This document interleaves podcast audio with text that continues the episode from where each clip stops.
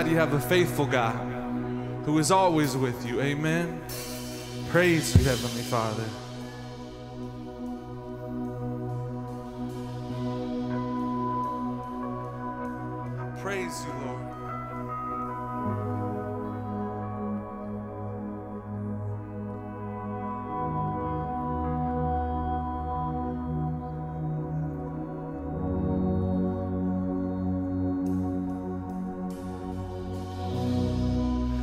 tried so hard to see it.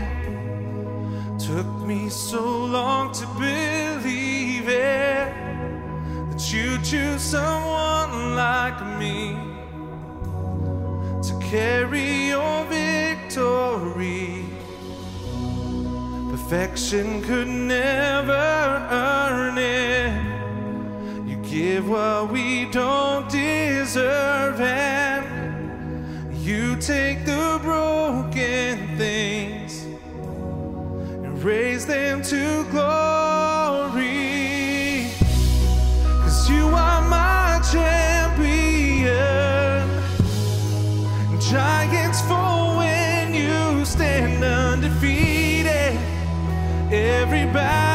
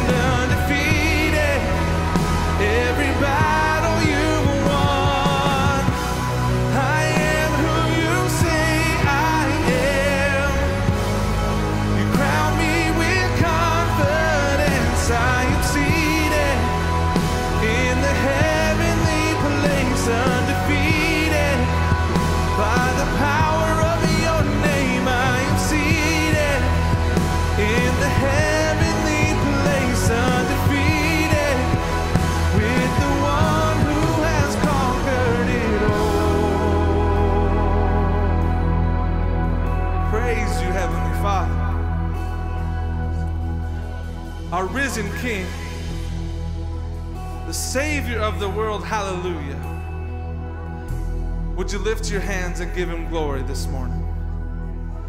Praise you, Heavenly Father. That name above all names. That we are joined with you, seated in heavenly places, Father. That Jesus, you gave us the authority to be your hands and feet. With the great commission to go. So, God, we thank you for the abilities and the talents that you've gathered together. Jesus, with one command, how could we not go? That our hearts would be turned towards you, Heavenly Father. That we would go about this earth declaring the name of Jesus and that you would perform your word with signs following. Praise you, Heavenly Father.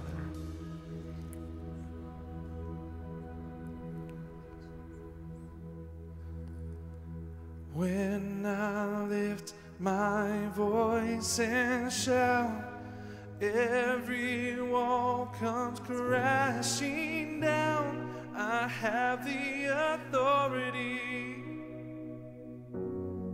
that Jesus has given me. When I open up my mouth, miracles start breaking out. I have the authority Jesus has given me.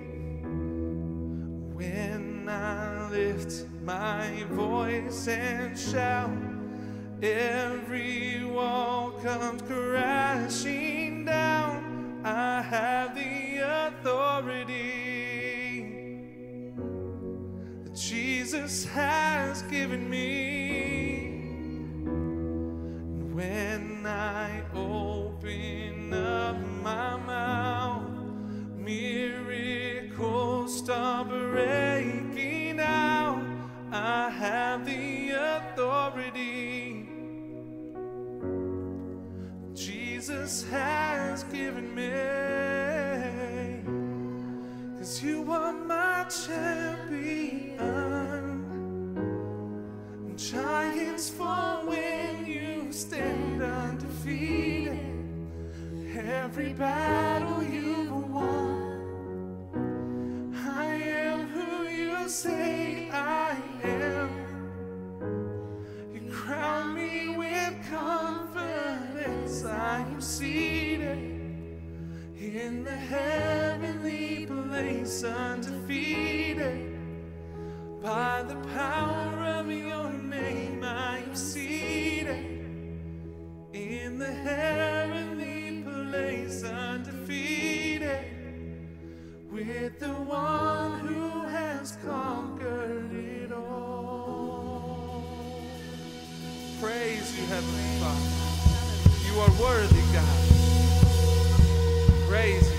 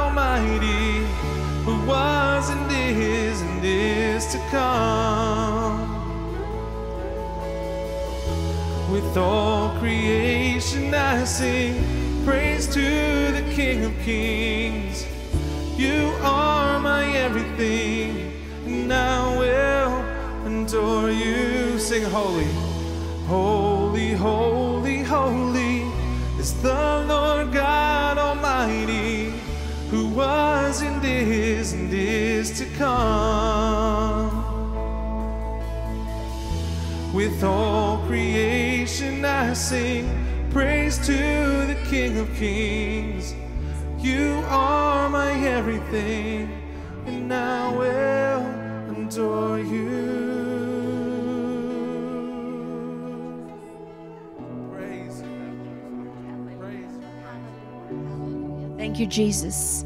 We worship you, Lord. We bless your holy name.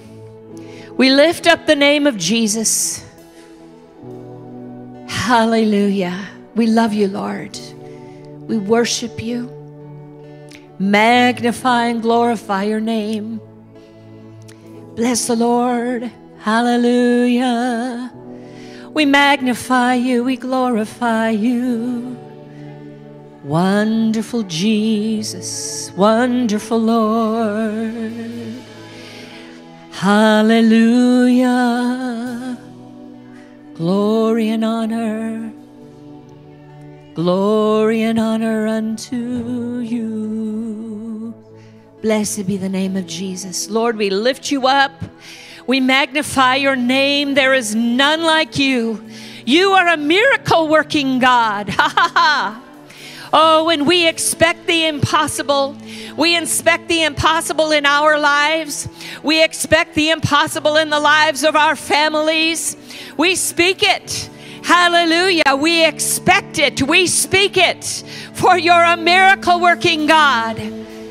Hallelujah. And we thank you for it. We thank you for it. We thank you that you're at work. We thank you that you're on the move. Hallelujah. Hallelujah. Hallelujah. Hallelujah. Glory to God. Glory to God. Hallelujah. Bless the Lord. Thank you, Jesus. We serve a great God. He works miracles. They may sometimes don't look like big miracles, maybe they seem small, but it's the supernatural. God is a supernatural God. Hallelujah. Thank God for the Holy Spirit. Thank God that He's working in our lives. Thank God He's working in the lives of our families, in our church, in our nation, in our state. Hallelujah. We speak it, we thank Him for it. What a good God you are. What a good Father. I was thinking as we were worshiping on one of those songs that came to me, you know, when Adam and Eve fell in the Garden of Eden, God could have just said, wipe you out. I mean, really, he could do whatever he wanted. He could go, sin, can't look on sin. You know? He could have done that. But God, who is rich in mercy toward mankind, decided that rather than these, these, these humans that he loved, who he loved them, but they rejected him, for they rejected what he said and they rejected his word, but he loved them. And he had such compassion and love and mercy for them. He came up with a plan to give his only son to die and to suffer the penalty of our sin, of mankind's sin, and to bear it on him so that we could be reconciled to God. How great the love of God! He didn't have to choose to do that for men. We would have never been born. We would have never existed. But now we not only exist, but more importantly, we're going to, because of Jesus and those that have Jesus in their heart, eternity with God in heaven. We can't even imagine what it's all going to be. But look how beautiful the earth is, and heaven's going to be better. Everything good on the earth that you like, that you think, wow, that is really cool, how neat, God made it. God made joy. He came up with the idea of joy. He's peace. I mean, that's who He is. And so it's going to be amplified in heaven. He could have wiped us out. He could have said, Sin, can't look on it, so. But he didn't. And we were born to live our life on this earth for the kingdom of God. Let's not do it haphazard. Let's not do it halfway. But let's 100% every day to glorify Him and live for Jesus, fulfill the plan that God has for each of our lives. Let's make it count for eternity. Amen. Let's take a lot of people with us. Hallelujah. Amen. Well, there's sweet presence of God in this place today. Thank God. Then go ahead and pan the uh, congregation. Let's all wave at everyone watching from home. Glad that you're participating in the service. Give love to several people before you're seated. Greet them today. And after you've done that, you can be seated. Children are dismissed to their class. Miss Karen is in the back.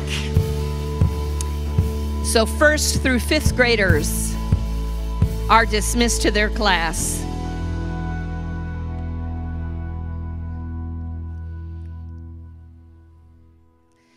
Praise the Lord. Well, in our family, birthdays last for a long time. So we'll say happy day before your birthday, happy two days after your birthday. So happy week after Mother's Day to our moms. And and I only say that this year because if you were not here last Sunday or you didn't get a gift, you should have gotten it as you entered the uh, the sanctuary today. And if you didn't, please go by and get a Mother's Day gift today. We had a little mix up last week, so we did a do over today. Praise the Lord. And for those of you who are watching from home, uh, as we said last week, if you're not able to be here, then please just contact our church office or email us or just However, um, we will send you a Mother's Day gift, and um, we want you to have one as well to all those moms. Praise the Lord. If you're uh, visiting with us today for the first time, if you wouldn't mind just lifting up your hand so we can give you a, a welcome and uh, let you know that you're we're glad you're here. No? Jackie Brooks, I almost thought you were raising your hand. She was doing this one to her hair. then I saw it was her. Praise the Lord. Well, it's all, it's good to be here today. Amen. Um, I want to give you a quick testimony of. Um, okay, there was a. am um, not sure how long ago this was. Hold on, everybody. I screenshotted it. Um, hold on. Sorry. Does it have the date?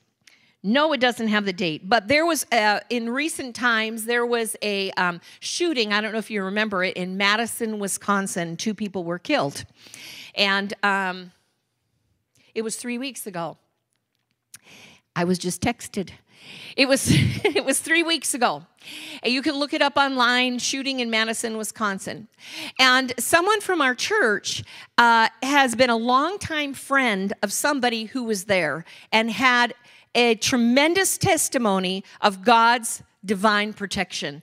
Um, so the shooter, uh, the man um, who was there, uh, the shooter came in to where they were. It was, I believe, in a casino. And the shooter, and this man is in food service. And the shooter came in, and the man standing right next to the gentleman shot the other person right, right next to him. He, he was killed. And the shooter never looked at this gentleman. He's a believer, never even looked at him. And then he passed him and he went he started shooting other people. I read an account from one eyewitness that was there that said they, they were sure that they heard 20 or 30 um, rounds fired so the man started shooting into the um, to the other people, and then he went out. And this particular man started shouting, um, you know, call nine one one, um, and was giving instructions to people because he's kind of an in charge type of person there. Uh, and so then the shooter came back in, and when he came back in, he passed this man right up and then he shot some other people. Two people were killed and shot some other people. Never even looked at him. Never, you know, never saw that he was there and the one man who was standing right directly next to him was killed. So, you know, um, you can read about that um, line and see that story, but thank God for his divine protection for his people today. Amen. Praise the Lord. Just thought that that would be a blessing to you. Um, we want to let you know that today we had it on our heart. Uh, we haven't done it in a number of weeks, but we're going to have prayer immediately after the service today. Um, we won't be praying long, maybe about 15 minutes. We won't keep you long. They will uh, hold your children wherever they are in their classes. But we just uh, woke up in the night last night and felt an urgency to pray. And so we're going to obey the Holy Spirit and spend a little bit of time time praying together as a church. Um, paint and pastry ladies, um, today is the last week to sign up for that, is coming up this next Saturday, May 22nd. And so be sure and reserve your spot. It's out in the lobby. There's a table out there today. It's going to be a great time together. Also, we're going to be having a night of worship on Sunday night, May the 30th. The next day is. Um, Memorial Day, so you know we can worship all night long. Praise the Lord. You don't have to get up and go anywhere the next day. So uh, come and join us. It'll be the first time we've gotten together on a Sunday night in quite a long while. We're going to have wonderful time worshiping the Lord together. Um, then just the last thing is as a reminder, we are have been um, doing a special offering the entire month of May for um, some um, older ministers that we are acquainted with who are retired. Um, they uh, in fact, I was going to read you a few of the things, but it's okay. I don't. I forgot to get it. But um, read over just some of the things about them.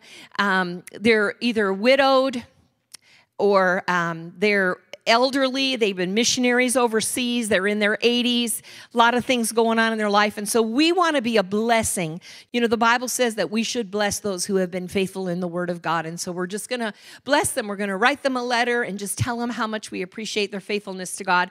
Thus far, we have received $4,200, praise the Lord, to divide up between these ministers. So we'll keep you keep you abreast of that. Hallelujah.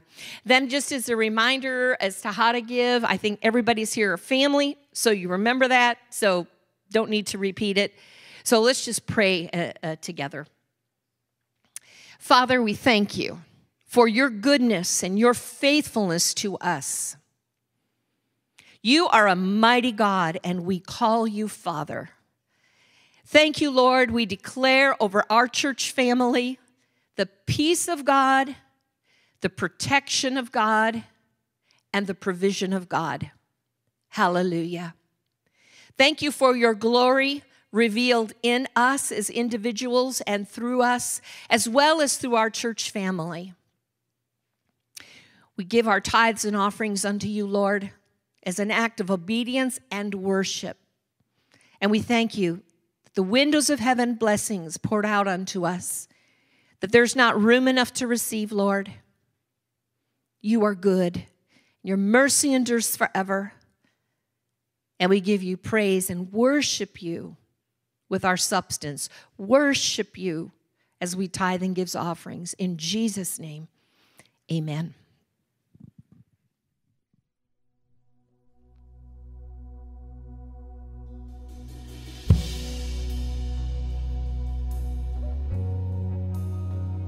Family, would you stand and worship with us again this morning?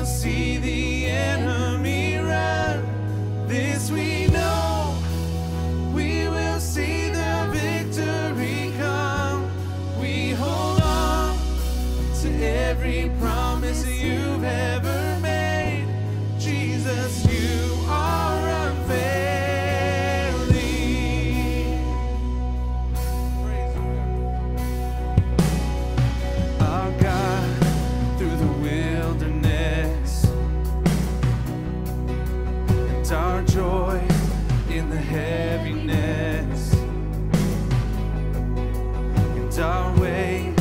When it seems there is no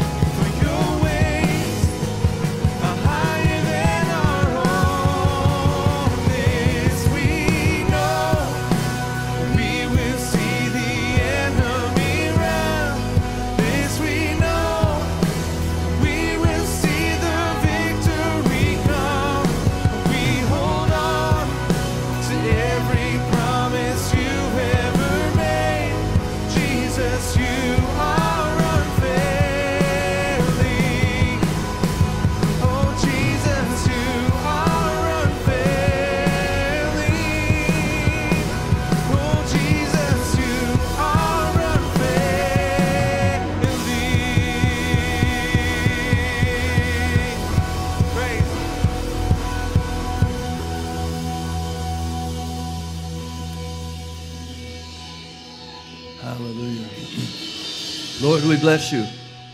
We magnify your holy name. We exalt you, Jesus, as the Lord of lords and King of kings. We thank you, Father, for all that you've done in us and for us. But we thank you that there are even greater things, the greatest things are ahead. Thank you, Father, for opening our eyes to who we are in Christ. Our I'm going to start with some of our end time scriptures that we've been looking at. In Haggai chapter 2, beginning in verse 6, it says, For thus saith the Lord of hosts, Yet once it is a little while, and I will shake the heavens and the earth and the sea and the dry land. And I will shake all nations, and the desire of all nations shall come. Now, this desire of all nations is the earth looking forward to the, to the manifest presence of God's sons. Let me read to you from Romans chapter 8 real quick. I make that statement a lot, but I, I very rarely take you over to the, to the scriptures that prove it. In Romans chapter 8, verse 18, Paul said, For I reckon that the sufferings of this present time are not worthy to be compared with the glory which shall be revealed in us. For the earnest expectation of the creature, that word creature is the word creation. For the earnest expectation of the creation waiteth for the manifestation of the sons of God. For the creature or the creation was made subject to vanity, not willingly, but by reason of him who hath subjected the same in hope, because the creation itself also shall be delivered from the bondage of corruption into the glorious liberty of the children of God. For we know that the whole creation groaneth and travaileth in pain together until now.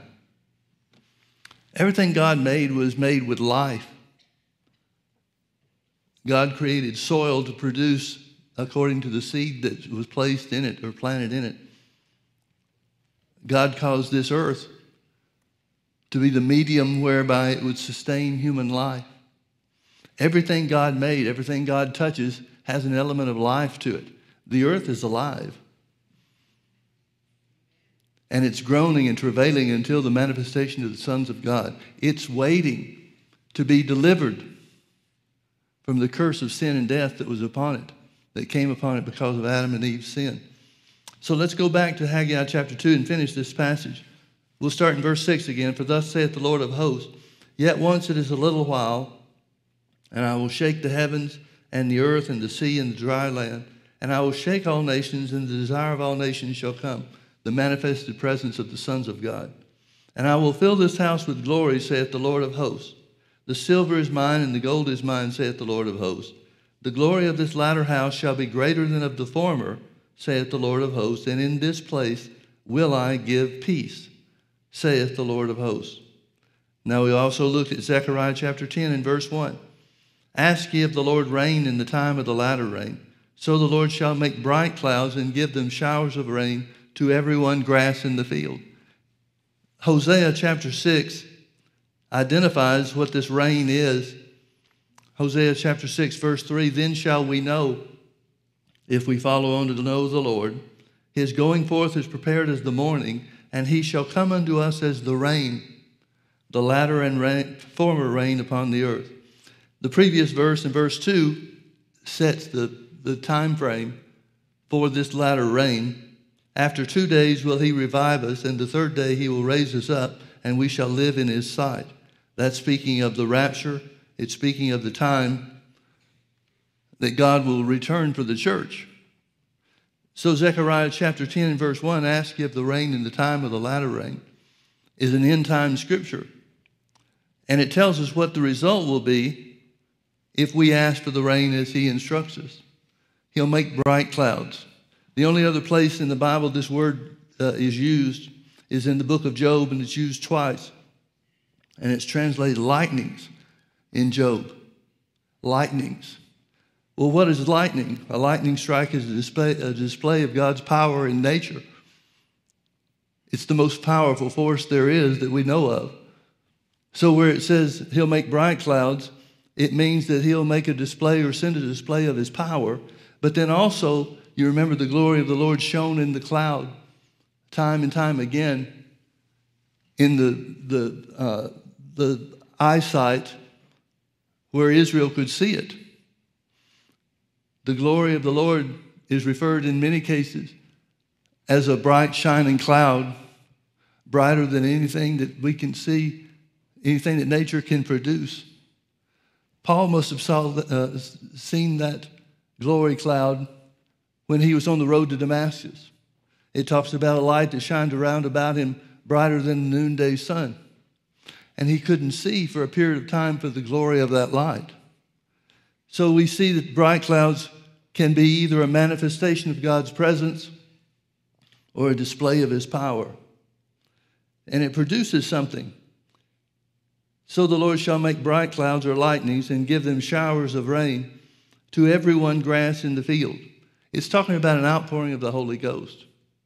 An outpouring of the Holy Ghost. Now we'll turn you over to James chapter 5 for another scripture talking about the rain. Verse 7 Be patient, therefore, brethren, unto the coming of the Lord. Behold, the husbandman waiteth for the precious fruit of the earth, and has long patience for it until he receive the early and the latter rain. Be ye also patient, establish your hearts, for the coming of the Lord draweth nigh. Notice the, the uh, early and the latter rain is connected again to end times, talking about Jesus coming back for the church. The coming of the Lord draweth nigh. Now, does it seem to you that the Bible is referring to a very specific and unique work of the Holy Ghost? When it comes to the end times, when it comes to the rapture of the church and Jesus coming back for the church, the Bible speaks very specifically in these scriptures and others, these scriptures specifically and others generally, of a very specific work of the Holy Spirit. Now, why would God save a special work of the Holy Spirit until the end? We wouldn't expect that the Holy Ghost would do anything different. God's always been about bringing people into his family. So, whether it's in a time where there's a special move of the Holy Ghost in that direction or not, there's always been the, the quickening work, the, the, uh, the drawing work of the Holy Spirit to bring people into the family of God. So, why this unique work of the Holy Spirit in connection with the end? What's he trying to get across to us? Well, it results in the precious fruit of the earth being brought in, which Zechariah 10:1 talks about grass in the field. The only harvest, the only thing that God has ever cared about was people. He's never stopped caring about people. So, what about this special and unique work of the Holy Spirit in the last days? Is it a work that the Holy Spirit would not have done any other time? Is it something God's been withholding until the last days? And if so, for what purpose? If the Holy Ghost hadn't been willing to draw people into the kingdom of God, then how can God be a respecter of persons? Or how can he not be a respecter of persons? If he failed to work by his spirit in any way that prevented people from coming into the family of God or being made a part of the kingdom of God, then God would have to be a respecter of persons. He had, would have to care about the people of the last days more than the people in other times. Well, we know that can't be true. God is no respecter of persons. So the work of the Holy Ghost at the end, the unique work, the specific work that the Bible tells us about, has to be just a continuation of other things that the Holy Ghost has been doing throughout the uh, history of the church. Turn with me to Matthew chapter 24. Jesus is talking about things relating to the end times. His disciples show him the, the uh, beautiful buildings that Herod built, the temple. And Jesus, because it was not the purpose for Herod's temple was more to glorify Herod than to give God glory, Jesus never was impressed with the temple. It was beautiful. It was the most beautiful thing that anybody had ever seen of that day. But Jesus always thumbed his nose at it because God's not concerned about how pretty a building is, but rather the purpose for the building. So he said, he told the disciples that there would not be one stone left upon another in the temple. That came to pass in AD 70. Verse 3 And as he sat upon the Mount of Olives, the disciples came to him privately, saying, Tell us, when shall these things be? And what shall be the sign of thy coming and of the end of the world? And Jesus answered and said unto them, Take heed that no man deceive you. For, I, for many shall come in my name, saying, I am Christ, and shall deceive many. A lot of people are going to be deceived in the last days concerning who God is. If you don't know who God is, then you don't know what God will do. If you don't know who God is, and the only place we have revealed to us who God is is through the Word, if you don't know what the Word says about who God is, then you can be taken in with false doctrine and false activities. Jesus said, Take heed that no man deceive you.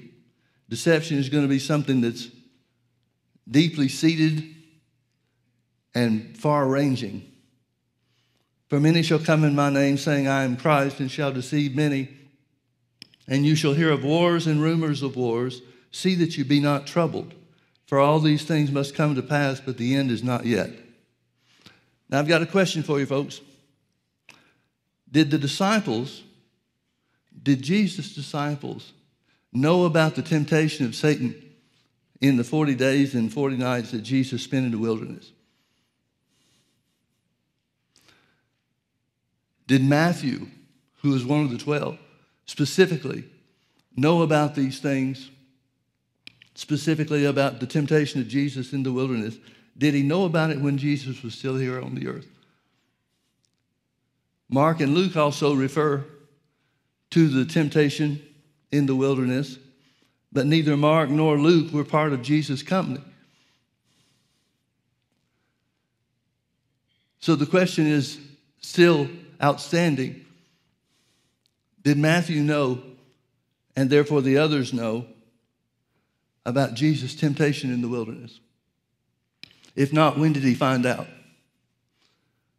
John doesn't make mention of it because John's gospel came some 50 plus years after, possibly even 60 years later, from the time that the other gospels were written it was widely accepted, and, and in many cases, John didn't rehash things that were settled uh, and accepted from the other gospel writers. He seems to be tying up loose ends for us in different ways and in different areas. But if the disciples knew, and I believe they had to, if the disciples knew about the temptation experience of Jesus in the wilderness, I've, there's no only one way they could have known, and that is by Jesus telling them themselves, himself. So if they knew these things, they knew that Satan worked through world governments. You remember one of the temptations of Jesus was that the devil showed him all the kingdoms of the world in a moment of time. And he offered them to Jesus if Jesus would just simply bow down and worship Satan.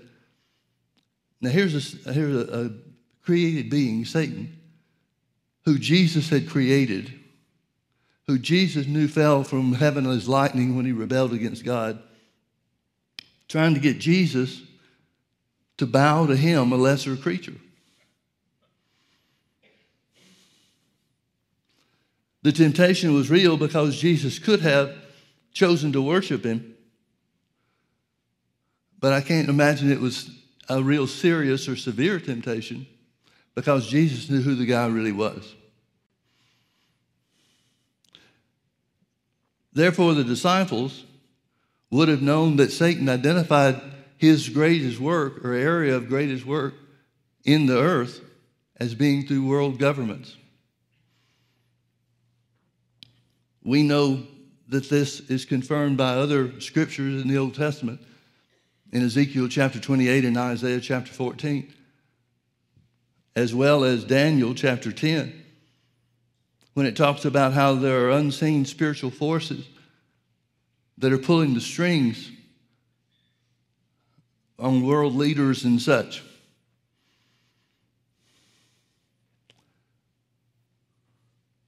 Jesus goes on to say, You shall hear of wars and rumors of wars. See that you be not troubled. The wars and the rumors of wars are important for us to consider because Matthew, more so than any of the other Gospels, is Jewish centric. Everything about Matthew's Gospel comes from the standpoint of the Jews and what the Jews should understand and glean from the stories and the historical accounts that Matthew provides. So here you've got wars and rumors of wars. Wars would certainly include the things that are going on now against Israel. The attack that began last week by Hamas, the terrorist group Hamas that would certainly qualify as a war. But then the wars, the rumors of wars, has to do with false information concerning conflicts and so forth.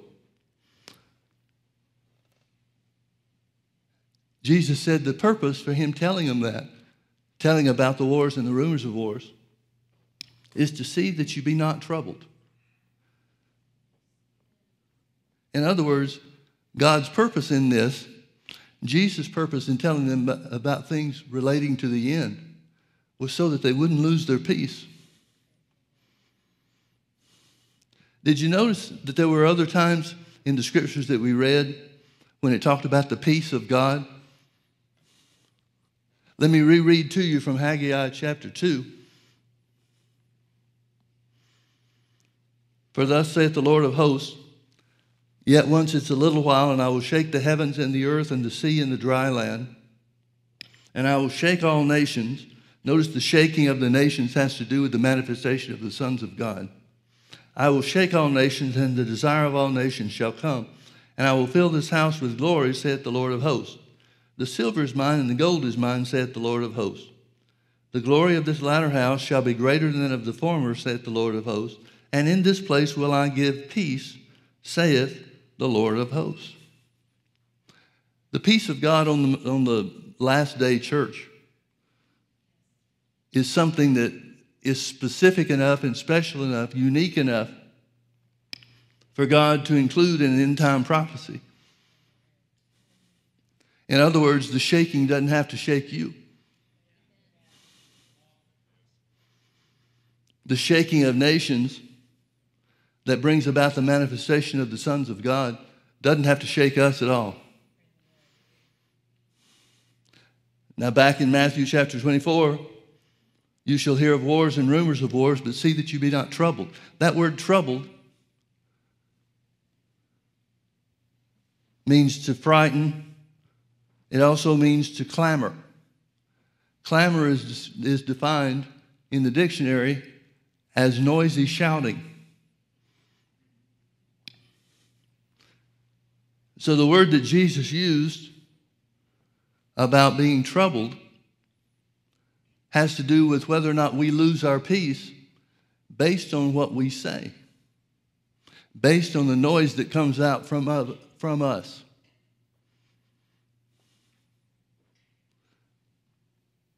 He goes on to say, For nation shall rise against nation, and kingdom against kingdom, and there shall be famines and pestilences and earthquakes in divers places.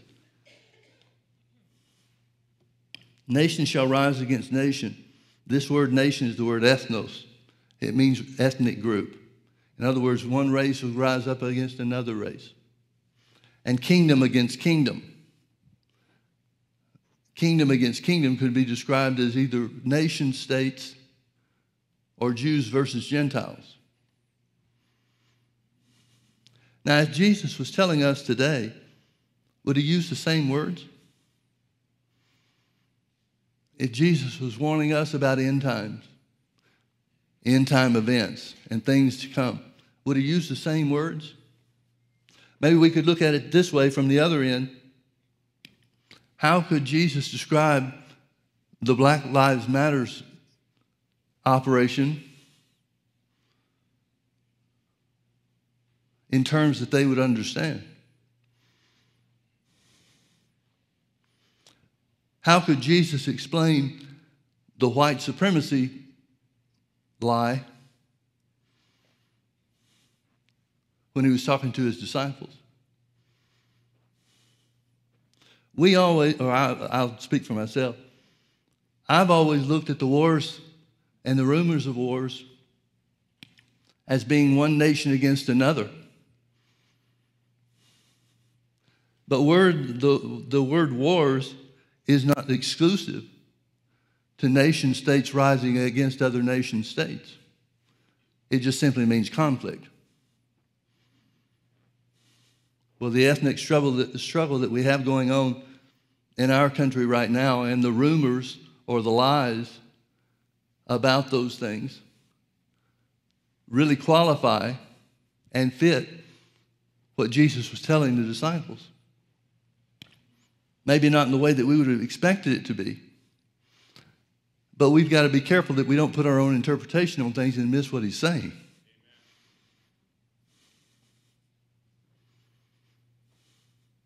So, nation, ethnic groups will rise up against other ethnic groups. Kingdoms will rise against other kingdoms. This could be kingdoms of the Gentiles rising up against the kingdom of the Jews.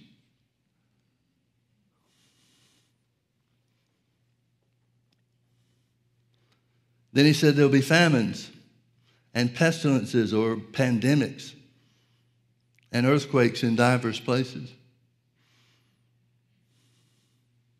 Folks, we have to keep our eyes open to what's going on in the world around us with an understanding of the Bible so that we can rightly discern what these things mean.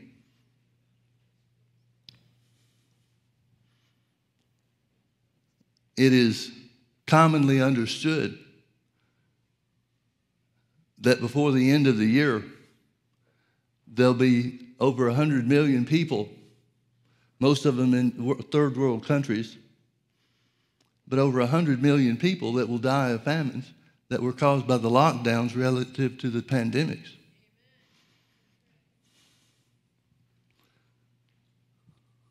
There are people whose business it is to calculate and, and identify these types of famines because the supply chain was down for as long as it was, not only in America but around the world, then the same amount of food wasn't produced as in years where the years before where there was no pandemic. So here's a man made famine that'll claim the lives of over 100 million people.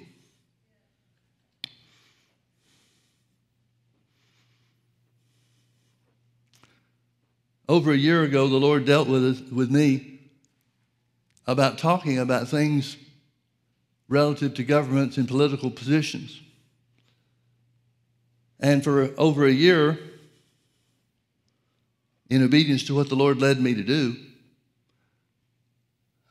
we talked about things that could be categorized as don't vote stupid.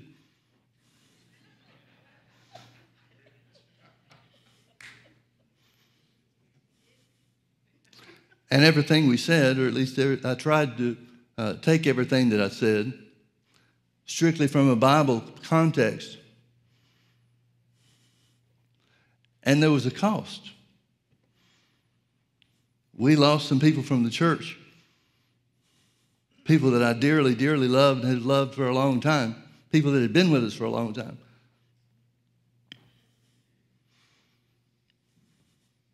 Because they disagreed with the position that I was taking, which I was trying to base on the Bible doctrine and truth.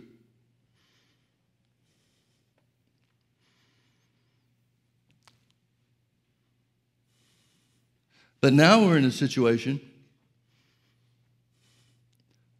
where the wisdom of God is required upon us or from us so that we know how to identify the purpose behind the things that we're seeing take place on the governmental level.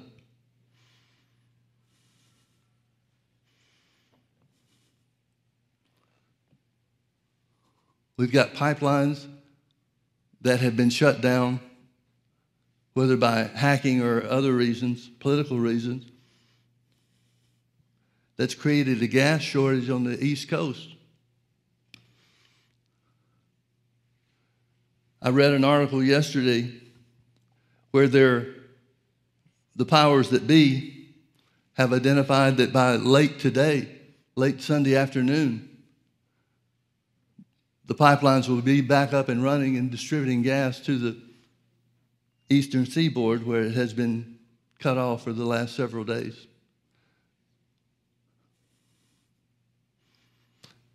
Now, how can they forecast that? if the pipeline situation in America is so tenuous that hacking one specific company's activity caused such the shortage as it did, then how can they turn around and say it'll be over by the end of Sunday afternoon? Well, there's a part of this that they haven't been telling us and that is the pipeline can be turned back on without the needs of electronic operation. In other words, all it would take is for the company that operates the pipeline to send workers out to the pipeline itself and turn the valves on. That the pipeline would start providing fuel and gasoline back to the areas where there was a shortage. Folks, everything the government's telling us is a lie. Now, I know that some people will see that as a political statement, and I don't mean it as a political statement. It would be true no matter who was in office if the same things were being done. But there is a very definite desire on the part of this government, this administration, to control you and me.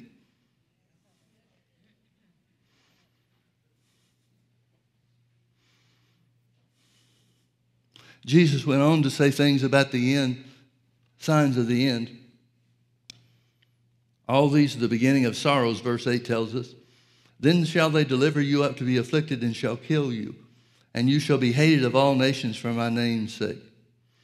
And then shall many be offended and betray one another, and shall hate one another. And many false prophets shall rise and deceive many. And because iniquity shall abound, the love of many shall wax cold. But he that shall endure unto the end, the same shall be saved. And this gospel of the kingdom shall be preached in all the world for a witness unto all nations, and then shall the end come.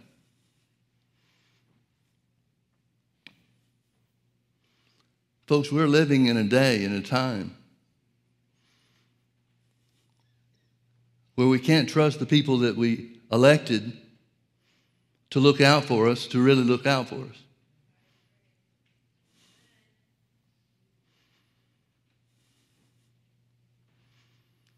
But we're living in a time that the work of the Holy Ghost shall be specific and unique enough to qualify what Jesus said about the gospel of the kingdom being preached.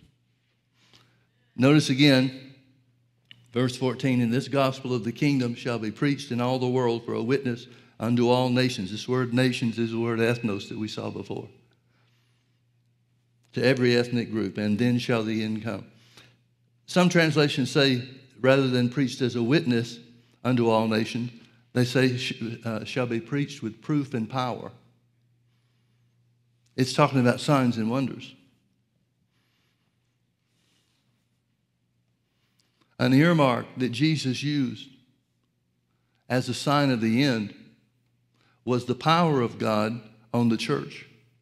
Well, that fits with Zechariah chapter 10, verse 1. Ask of the Lord rain in the time of the latter rain, so the Lord shall make bright clouds, or lightnings, or a manifestation of his presence. A display of his power or a manifestation of his presence. That's what he said the early and the latter rain would produce. We're living in a day where we should expect, as a result of our obedience to pray for the latter rain, where we should expect signs and wonders to be done. Brother Hagin told a story. He said it only happened once in his, in his ministry. He was holding a crusade in a church, not a large church, just a medium sized church in a pretty small town in rural America. But sometime during the period of time that he was there, the several weeks that he was there in that meeting, he said that the meeting was going very well, that had a number of people healed by the power of God up to that point the building was pretty well filled every night. Everybody was, was supporting it. Even other churches were supporting the meeting that they were involved in. And Brother Hagin said, while he was preaching, in the middle of his sermon, there was a light that flashed in the building. And it took everybody's eyes a few seconds to adjust back to normal. And when everybody's eyesight was back to normal in just that moment of time, the altar was filled with people that hadn't been there before. There had not been enough time for people to have come from their seats to the altar. And they found that everybody in the altar was unsaved. Every unsaved person in that building was somehow instantly down at the, the foot of the steps around the altar. That sounds like a light, a bright cloud operation of the Holy Ghost.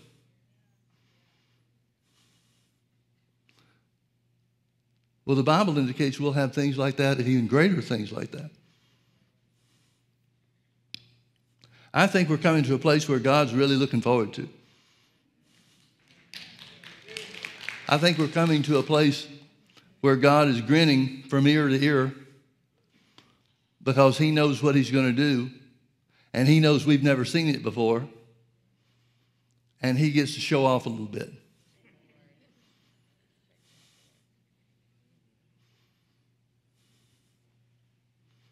But remember what Jesus said. When these things start taking place, start coming to pass, don't be troubled. Don't lose your peace. Isaiah chapter 26, verse 3 has always been a favorite of mine. Thou wilt keep him in perfect peace, whose mind is stayed on thee because he trusts in thee. Now, there's a qualification for the peace of God that keeps us, and that is we have to keep our mind over on him.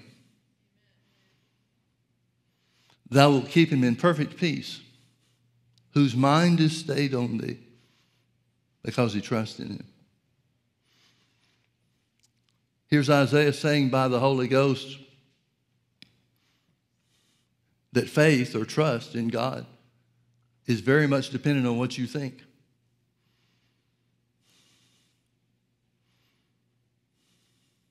What you keep your mind focused on has everything to do with whether or not you operate in the peace of God. The New Testament fulfills this and confirms it in Philippians chapter 4, verse 6. Be careful for nothing. Don't fret or have any anxiety about anything, another translation says. But in everything, by prayer and supplication with thanksgiving, let your request be made known unto God. Then he tells them what to think on. If there be any virtue, if there be any praise, think on the things of God that meet those qualifications. And if we do that, then the peace of God will keep us. The peace that passes understanding will keep us because our mind is stayed on Him. Folks, it's never been more important for you to meditate in the Word. Never, ever, ever, ever, ever. It's important for you to keep your mind on the fact that God has promised deliverance to his people and that these are the days of deliverance and healing. Turn with me to John chapter 14. Here's a part of what John, the Apostle John, refers to concerning the Holy Ghost, the things that Jesus told him at the Last Supper. John 14, verse 26, but the Comforter, which is the Holy Ghost, whom the Father will send in my name, he shall teach you all things and bring all things to your remembrance whatsoever I have said unto you. Peace I leave with you, my peace I give unto you. Not as the world gives, give I unto you. Let not your heart be troubled, neither yet neither let it be afraid. Jesus is saying, that the work of the Holy Ghost, or at least one work of the Holy Ghost in these last days, is to keep us in a place of peace as we keep our mind focused on Him.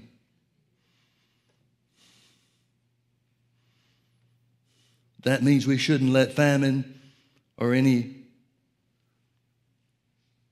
lack of provision or the threat of any lack of provision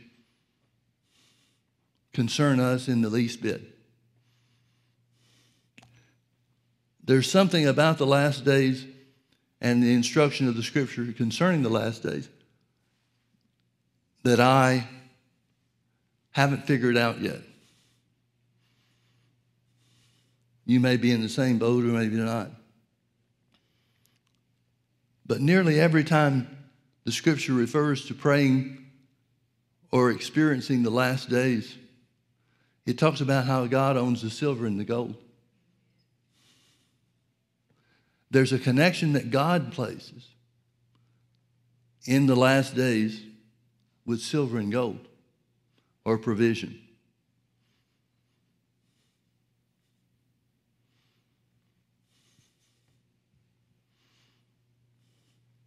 Poverty is poverty and lack are things that Jesus, through his sacrifice, delivered us from. But the Bible makes very specific mention in several places. And remember, the Bible says, in the mouth of two or three witnesses, let every word be established. There are several witnesses of Scripture concerning the last days where God speaks of provision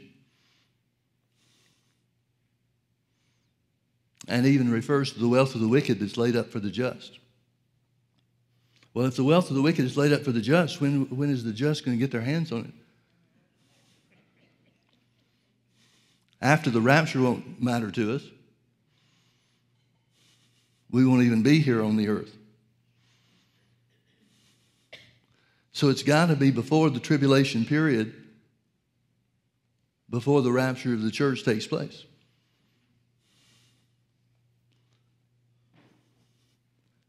Now, folks, as Jesus was crucified and raised from the dead in AD 30, And the scripture is specific about the 2,000 years, 2,000 years of the church age taking place just before the rapture comes. Then that puts us to a time frame pretty close to now. From AD 30 to 2,000 years forward is 2030. And if you take away the seven years of tribulation from that, then that's 2023.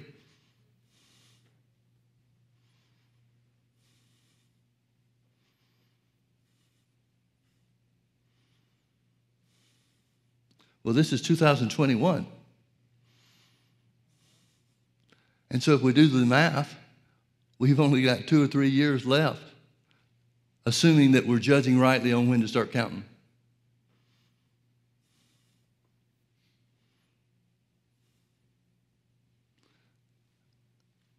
Look how quickly things are happening in the world.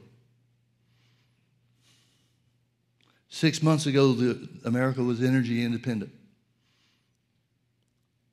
Now we're seeing gas shortages and gas lines, cars lined up for gas. It kind of throws us back to the 1970s. You may not have been around in the 1970s, but it's the only other time, in my lifetime at least, where we witnessed shortages, gas shortages, and gas stations out of fuel. Back then, it was a real thing, not a manufactured crisis.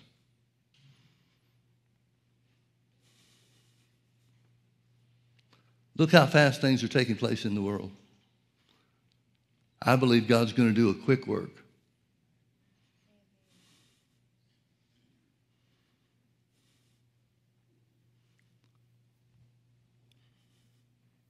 Thou wilt keep him in perfect peace, whose mind is stayed on thee, because he trusts in thee.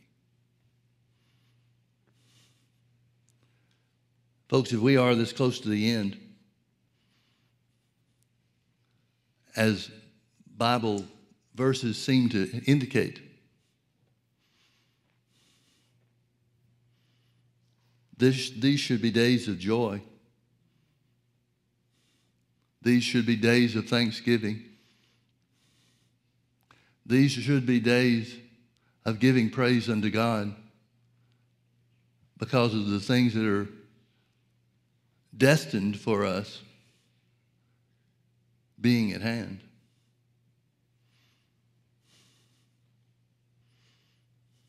So he tells us not to be troubled by famines or lack.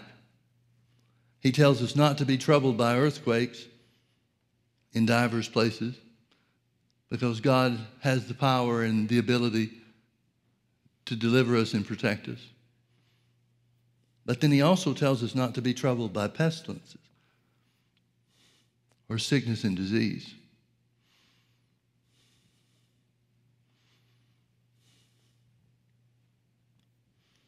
We could talk for the rest of our lives about the lies concerning the coronavirus.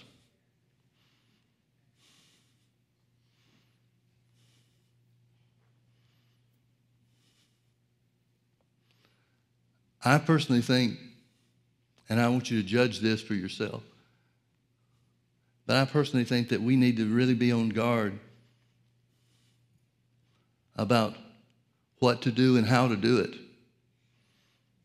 in these last days regarding health, our personal health, and the health of our families.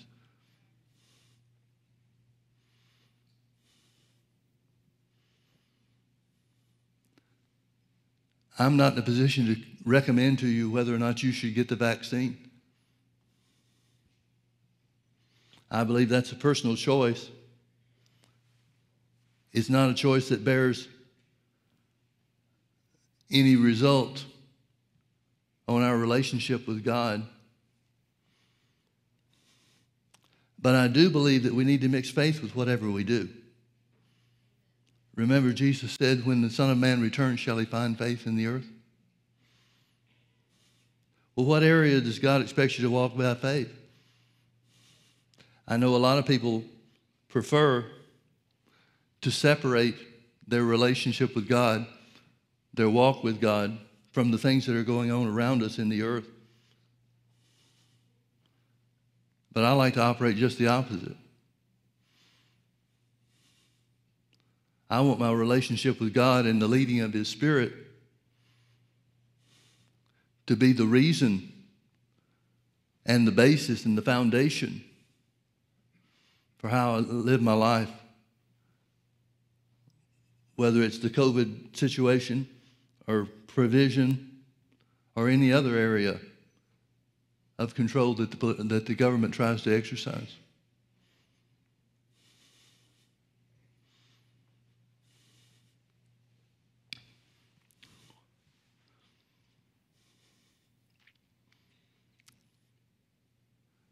Folks, with a government that's saying so many different things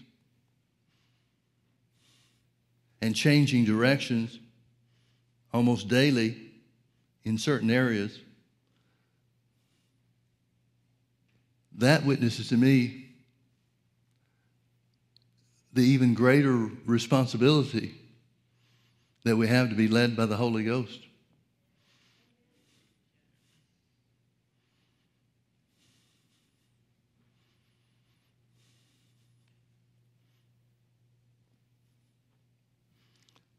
Let me read to you from Psalm 107.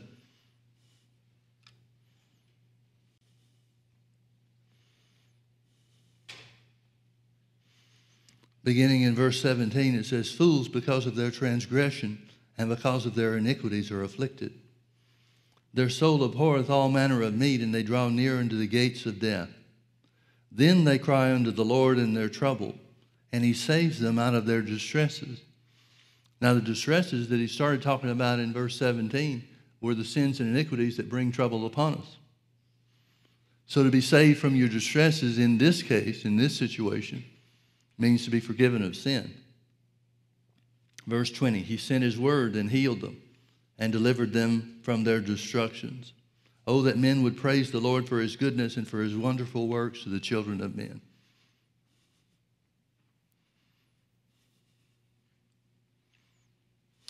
James says, James chapter 5, verse 14, it says, Is there any sick among you? Let them call for the elders of the church and let them pray over them, pray over the sick, anointing them with oil in the name of the Lord. And the prayer of faith shall save or heal the sick. And if they've committed sins, they shall be forgiven him. I left out a part of that. And the prayer of faith shall save or heal the sick, and the Lord shall raise him up. And if, not always the case, but sometimes, and if he's committed sins, they shall be forgiven him. Folks, the devil wants to use condemnation and will use condemnation against us to try to prove to us, which he can't, but he tries to prove to us that our problems and our difficulties and our situations were caused by our own errors and our own transgression, our own iniquities. Well, even if he's right on that, there's never a place where God withholds healing because of sins that have been committed. If he has committed sins, they shall be forgiven him. So, since the Bible identifies, and here's two witnesses, there are many more we could get, but here are two witnesses to base our doctrine on. If God doesn't consider sins that you've committed as worth or a reason to withhold his healing power and his healing goodness from you, then why should we think otherwise? Even if you find yourself in a situation where you brought it completely on yourself, to confess your sin or your wrongdoing, puts that behind you, and by the blood of Jesus makes you eligible to receive the best that God has, including healing for your physical body.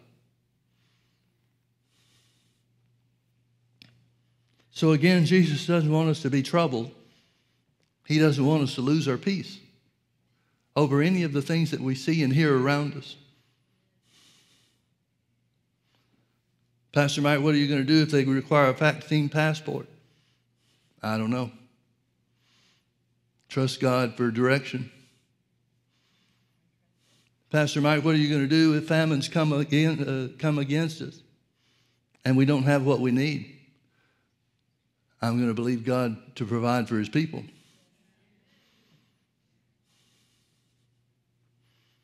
What are you going to do if the, if the government tries to place more controls on us? I'm going to find out from God what he wants me to do. And in, through, in and through all of those things, the one thing I'm not going to do is lose my peace. Because according to what Jesus said that we read in John 14, verse 26 and 27, the peace of the Holy Ghost is a part of that unique and specific work that will make up the early and the latter rain.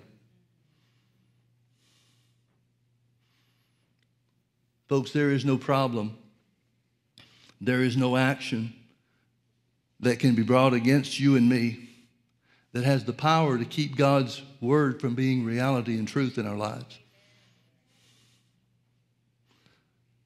When the Son of Man returns, shall he find faith in the earth? Well, if I'm still here when he comes, he's sure going to find it with me. I believe the same thing is true for you. I believe you have the same commitment to it as I have. God's word's always true. And God's word never, ever ever fails. Hallelujah. Hallelujah.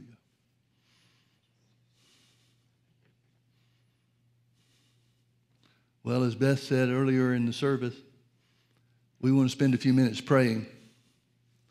So, Beth, I'll turn it over to you if you want to come and lead us.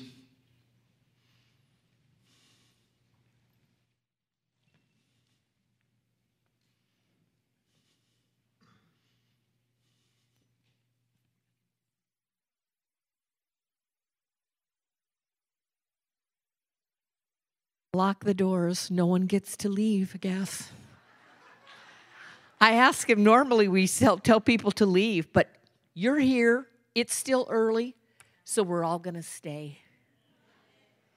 Praise the Lord. We won't go long. And if you do need to leave as we're praying, you'll still make the rapture. Don't worry about it.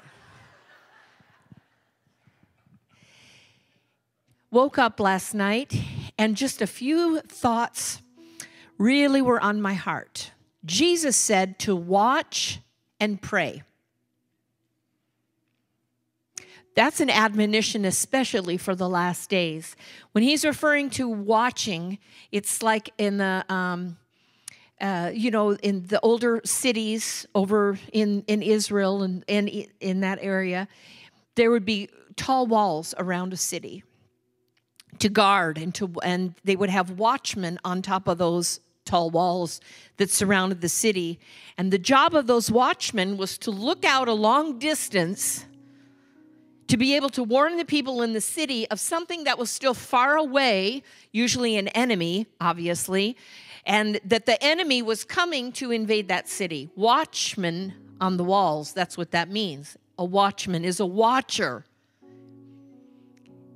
That's what that means when the Bible says Jesus said to watch and pray. We're supposed to spiritually be uh, like up on a wall watching and being alert in our spirit as to when we're supposed to pray. Then another thing, the other thing was there is a, a scripture that says, Be alert and intent in your praying. And I have had such a sense in me, I haven't been able to put my finger on it till the last few days. I don't know if if uh, believers' hearts are discouraged or they're just kind of lulled into whatever uh, uh, position that we are right now. But we need to not we need to be alert.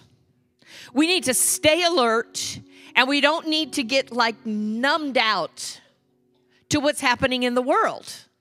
We need to be alert believers, alert and intent in our praying. Hallelujah. Thank God we have the Holy Spirit who lives on the inside of us and he will help us to pray. So I just so felt like I we live in the same house, but I, we text each other because one's upstairs and one's downstairs. So we text each other. Our family texts each other all the time. Even sometimes sitting in the same room, we're texting each other. but I just said, you know, I just have it really strong in my heart today that we need to pray. I don't know what it's about, uh, uh, and we may never know what it's about. But we must be in these days, we should be always, but much more so in these days, sensitive in our heart to the leading of the Holy Spirit, watching and alert and, and on our guard and listening for the voice of the Holy Spirit as to when we're to pray. Often it could be even for your family. I have had it uh, last thing I'll say, and then we'll pray. One time, I'm driving down the freeway. This is many years ago, I'm driving on the freeway. I was right by Lake Forest Drive between El Toro and Lake Forest. And I'm just, I'm driving in my car, and all of a sudden, it's this strong thing came on me to just pray in tongues. And I, and it happened. I prayed in tongues for about 45 seconds. And then there was a car with the trailer. And, oh, oh and, and as I was doing this, I switched lanes to a lane I wouldn't normally be in. And the uh, truck that was in front of me with this long tra- trailer, where I was, he would have like s- swerved and he would have hit me. So you never know when you're praying in other tongues who you're praying about, what you're praying for. It could be a family member, it could be something in Israel, it could be for our government, it could be a missionary in Africa, could be anything. But we have this supernatural help of the Holy Spirit to help us to pray. So stand with me. It's a lot talk. Hallelujah. So, Lord, we lift our hearts to you today and we lift our hands to you. And we want to be a people. As individuals, we want to be a people as a church that obeys the Holy Spirit. Hallelujah. We want to be, as Pastor Mike said, Lord, a people and a church of faith that when Jesus comes back, he would be able to say of our church family that we were faithful and that we're full of faith and that we're obedient ones, oh Lord. So we're, we're yielding ourselves today to pray because it's just in our heart. We don't even know what it's about. But thank you for the Holy Spirit who will help pray through us today the perfect will of God.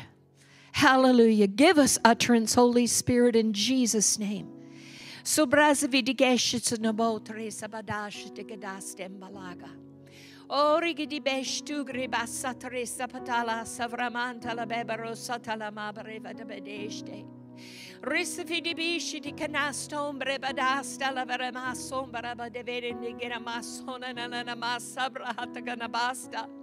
Ore oh, che sevro ma shagreba sone delle masse branda de vecne mambare vedigigi.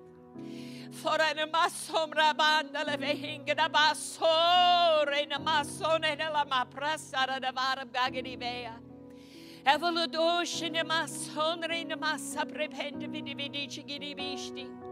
Alalala nene mande bero dogora machini karabasa brata de gashte grabaso talala mandara la barabadari vadina la babrende de bachede. Alene lene ne mahaye de bigiji. Rikat sambare pankande bero chengri basone na line mangressa batanasta. Oh, shenema savreman tigri bason greba savreman de bede bide dejde. Bile kuchni linkrini anglejni mangresti finine mochi anda berilidi de vi. Abarebe de mazolo nena maso bravante barabasa talababa bresa badine namash de bagra. Ale barabe de vedesha no non de baso de de de vidia. Vi agore in tingiri man shore ma casse breva de vere me estan kamazzi ne gade beji gede viria. Ale boreva de ale abraza de valabari avana ne name rosso ne manantre ne ma sonne ne mantre ne ma. Drain mande berevenente baro sadala vera shodalera massa praskara davanagba.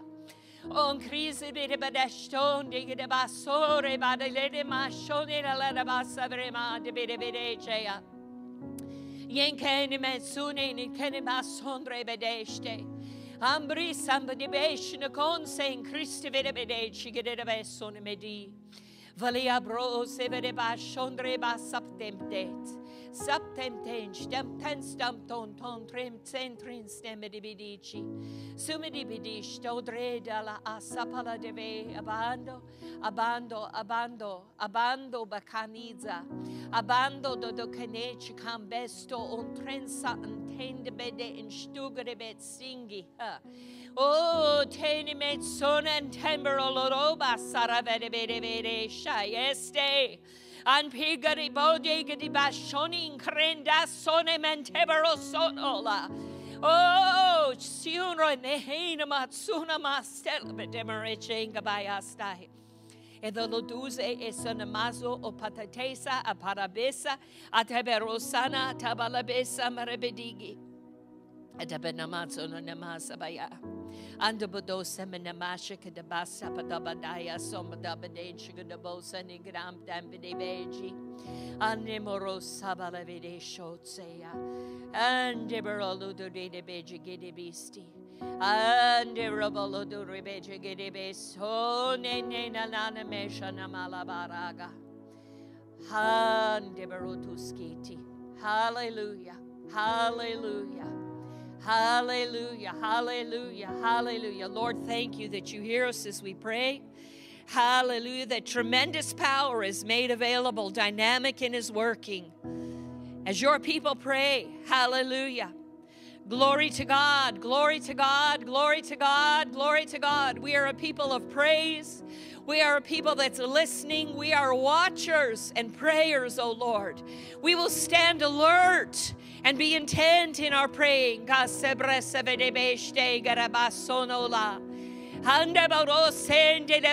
For we, Lord, we trust in the supernatural. We trust you to lead us and guide us in our families and in our daily life. We expect the glory of God upon us.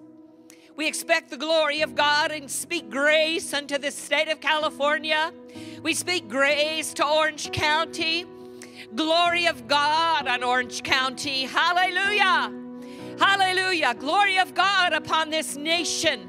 Hallelujah. Glory of God upon the church. Ha ha ha. Hallelujah. We will be steady, Lord. We will be steadfast and unmovable. Ha ha ha ha ha. Hallelujah. Hallelujah. Hallelujah. Hallelujah. Thank you, Jesus. Thank you, Lord. Thank God for the Holy Spirit. Let's put Him to work in our lives. Amen.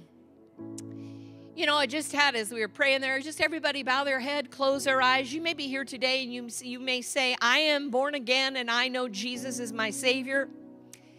And I've been hearing about the Holy Spirit and the baptism of the Holy Spirit, but I've never been filled.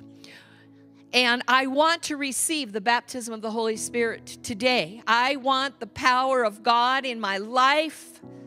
I want to speak in tongues. I want that supernatural prayer language and God's power in my life. And I want someone to pray with me today. Would you raise your hand?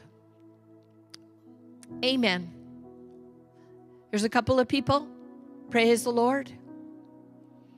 Praise the Lord. Okay, I'm going to ask you to just go from where you're seated to the back door. There's a gentleman back there, Mr. Mark Mitchell. He's going to take you and his wife Cynthia. They're going to take you to the prayer room.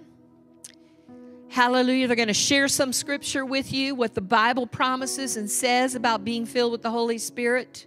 And then they're going to pray for you in that place. Praise the Lord. So if you lifted your hand, or you should have lifted your hand, if you'll just go to the back of this uh, the auditorium right there. Praise the Lord they will pray with you. Amen. As they're doing that, I'm going to share this one testimony. Happened in 1980 in Brother Hagin's uh, healing school. Uh, president Reagan was president at that time. And uh, he said, Brother Hagin said, I don't know what it is. We didn't pray that. We did, he didn't teach that day. We just prayed the entire heal, healing school. Excuse me, I meant to say healing school. He just prayed the entire healing school. And um, anyway, he, uh, as he was praying, he kind of interpreted a little bit about it, which we didn't know what any of that meant. He just like kind of couldn't catch his breath, and and and something along those lines. Anyway, the next day, President Reagan was shot. And we knew that's exactly exactly what we were praying about. And really it was a miracle that he didn't die. And if you look back, I guess every 20 years, every 20 years there's stuff on the internet, every 20 years whoever was president in that 20th year if anyone's read it, you know what I'm talking about. I'm not explaining it very well. They were assassinated for like years, like a century or more, starting with Lincoln. And Reagan was set to be one that was elected, like John Kennedy, I can remember that one, elected in 1960, assassinated. 20 years later, 1980, uh, Reagan uh, elected, attempted assassination. But if you go back and look that up, every 20 years, whoever was elected, that had happened. And it stopped with Reagan. So we knew it was the Holy Spirit that had alerted us to pray and, and really caused him, I think, to continue to live. And he was a great blessing to our country. Amen. Praise the Lord. Thank you for staying. Praise God bless you. Uh,